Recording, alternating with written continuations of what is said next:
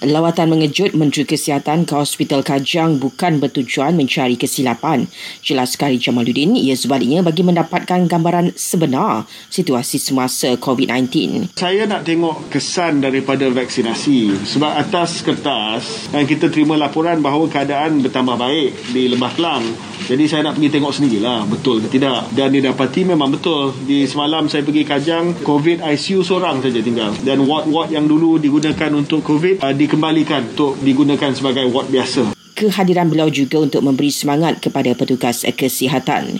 K J turut memaklumkan pemberian dos ketiga vaksin COVID sembilan belas untuk golongan rentan dan berisiko dijangkiti COVID sembilan belas dijangka bermula bulan depan. Golongan itu antaranya warga emas dengan komorbiditi, petugas barisan hadapan dan individu kurang daya tahan imun.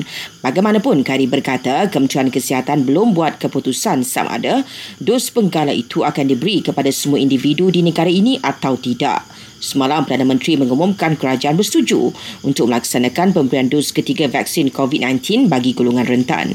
Datuk Ismail Sabri Yaakob juga memaklumkan kerajaan memperuntukkan lebih empat ratus tujuh puluh satu juta ringgit bagi tujuan pemberian pakej penjagaan COVID sembilan belas P P C kepada keluarga di bawah kategori B empat puluh. Ia bertujuan meringankan beban kewangan isi rumah B empat puluh dan pembudayaan norma baru menjelang fasa endemik yang dijangka bermula bulan depan.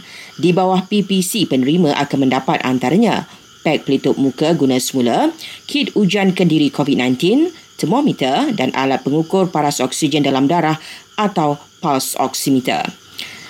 Jabatan Kesihatan Negeri Kelantan jangka negeri itu bakal beralih ke fasa tiga P P N bulan depan.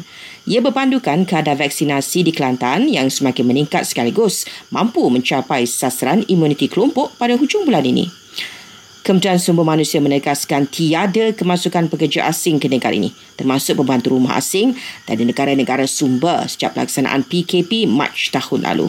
Justru agensi pekerjaan swasta diminta tidak buat sebarang kenyataan atau pengiklanan yang mengelirukan majikan berhubung kemasukan pekerja atau pembantu rumah asing.